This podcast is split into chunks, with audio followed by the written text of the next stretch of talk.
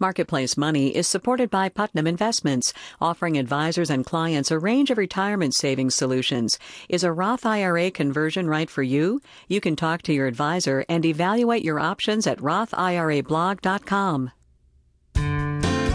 From the Frank Stanton Studios in Los Angeles, I'm Tess Vigland, and this is Marketplace Money. It's here, it's here, it's here.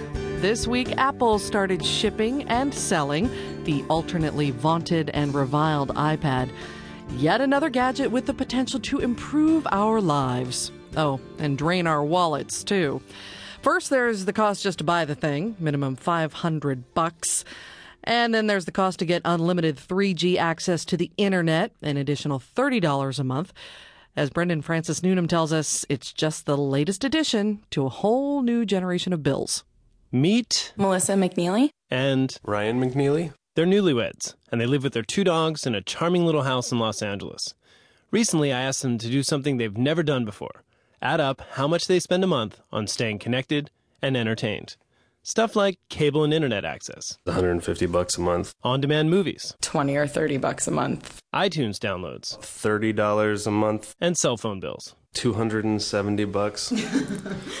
I know. You heard correctly. $270. And that's not even a family plan. We can't afford children because of our phones.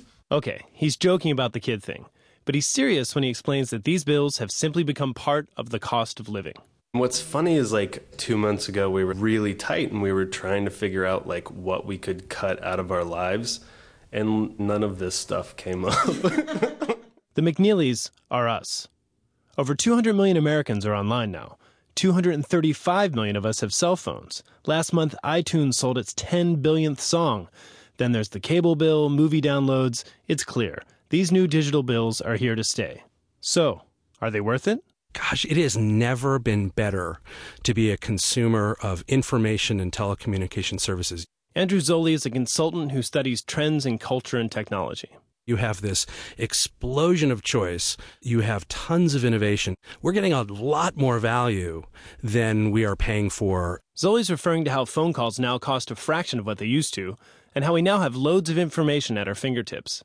The McNeelys agree. I work in the fashion industry, so I read fashion blogs constantly, art blogs, and access all of international culture, not just Western culture. It's pretty amazing. I mean, it also seems like you're paying for like this second brain. True, but it's how we pay for this second brain that makes these bills feel different. The charges sneak up on you. You pay a dollar for a song here, a few dollars for a movie there. You expand your texting plan, get an online subscription or two.